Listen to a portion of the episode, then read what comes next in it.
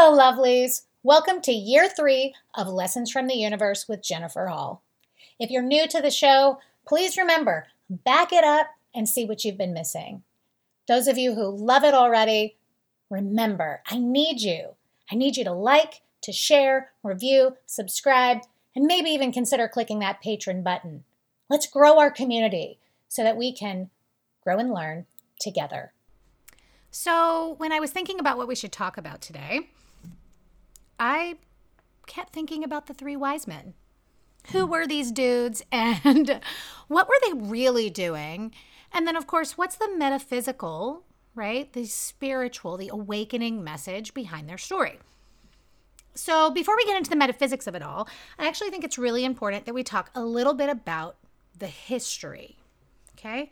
This is the history, not necessarily the biblical history, the history. We start there. So shortly after Jesus was born, his family went into hiding from Herod. And biblically, we get very little information, just that Herod sort of lost his mind and, and thought that this Messiah was coming and wanted to kill him, so put a death sentence on all of the children. This is the widely very much abbreviated version of the story, but there's a lot more to this story. So Herod was the Roman appointed king of Judea. He built a lot of things and he raised the prosperity and he did some good stuff.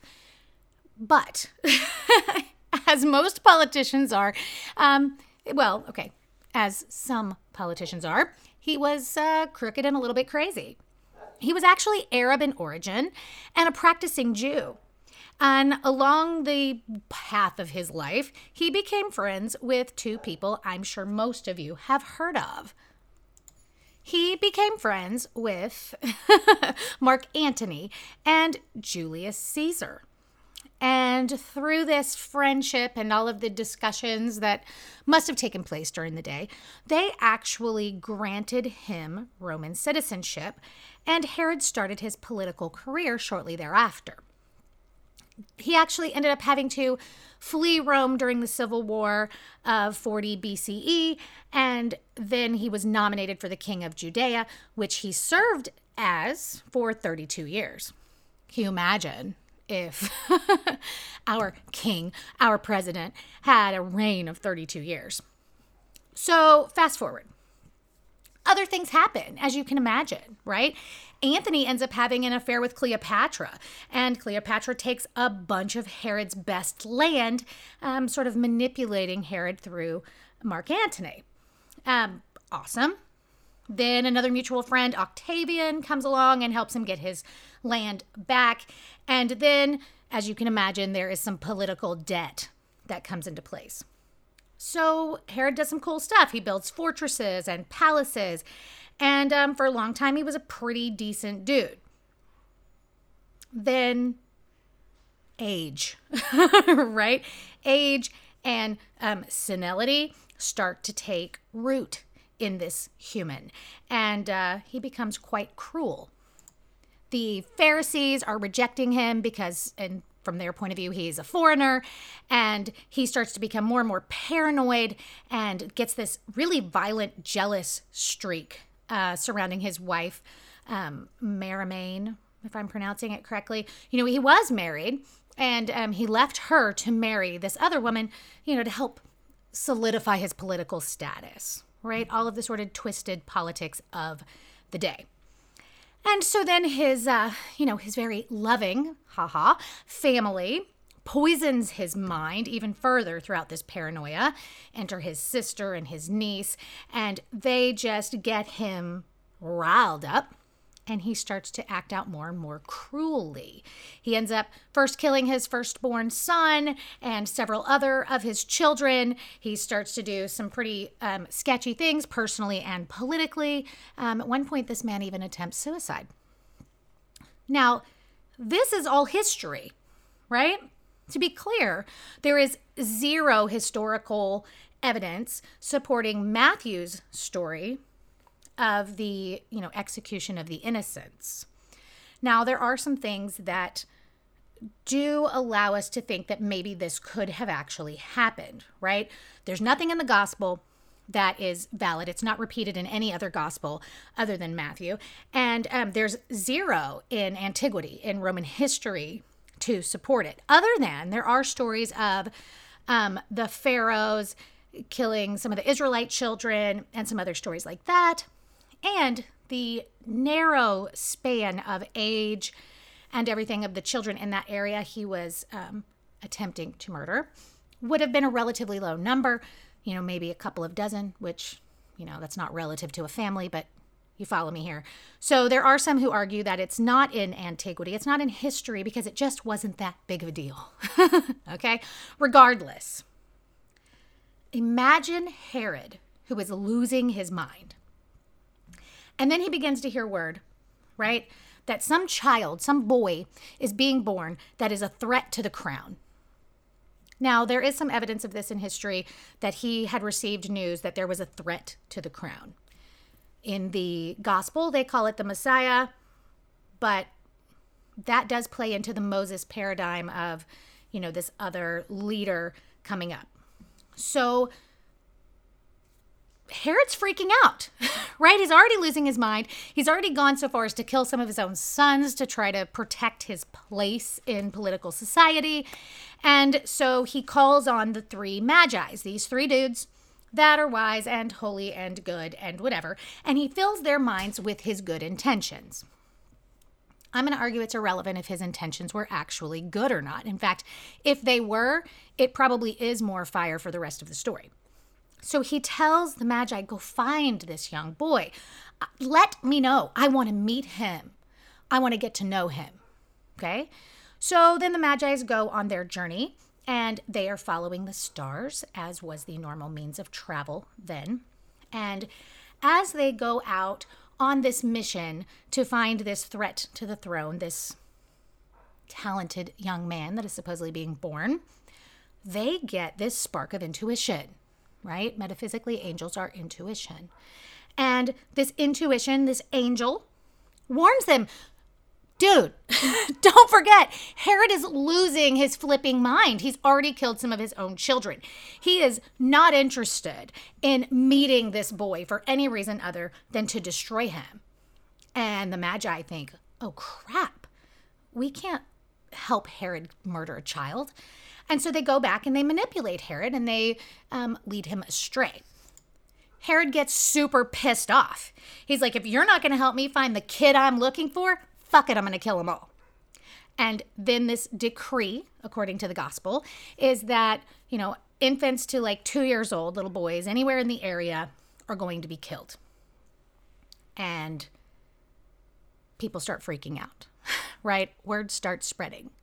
And whether Joseph heard it through the gossip mill or from his intuition, sort of irrelevant, right? In the story, it's intuition. An angel comes to him and says, get your little boy out of here. And they head to Egypt. Simultaneously, the Magi are realizing the results of their good intentions. In their desire to protect this one threat to the throne, they have written essentially the death sentences of all these other little boys. And they are like, how do we make this right? So they gather supplies. They gather gold. This is money. Any family that is running from the king is going to need money. They bring um, frankincense. Frankincense is an anti-inflammatory. It is a pain reliever. It helps with stress and anxiety and also min- mineral and uh, nutrient absorption. And lastly, they bring myrrh. Myrrh fights infection and adds to healing. This was practical, right? Modern day, it'd be formula and diapers, okay? So they gather up their supplies and they go out looking for these families to give them some support and help. Now, it is really unlikely that any of them are out in the open. It is actually, if you think of the story, right? Pretty unlikely that the inn was full. They were probably hiding him, right? Jesus in the manger was likely in hiding. There was some asshole in his army trying to murder him and anyone else his age and gender. Think Anne Frank, think Underground Railroad, right? And here are the Magi setting out with nothing but hope and a prayer, following their gut instinct, their intuition, looking for the children that they can help escape the doom of Herod's decree. They find many of these children, right? There's no chance that they said, we're going to help one and not all of them. But they do find the manger, the place, according to the gospel, where Jesus was. And they give these gifts to his family, some money and some tools for healing and peace of mind. Led by their intuition and quite logistically, the stars, which were how people navigated during the time, they went out seeking these children that no doubt had potential and something to give to the world and to the families that were trying to protect them. So, what does all this mean metaphysically, right? How does this help on our spiritual path? The wise men represent our stored up knowledge and wisdom from the life of our soul through past lives and past incarnations, that part of us that knows our divinity despite our flesh suit, the higher self, the Christ within that bears the gifts of the soul, just like the Magi carried gifts for the children and their families who were hiding from Herod, right? Herod, metaphysically, is the ego, the sense consciousness, which we all know can be narrow and jealous and destructive.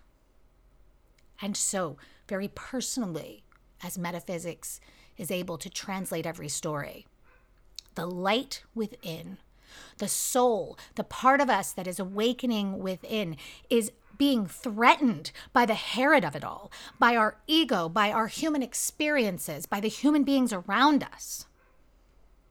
And Spirit, the universe, our higher self, the Christ light, whatever you choose to call it, within is that spark that comes in threefold, magnified by our faith and desire to hand us what we need to succeed.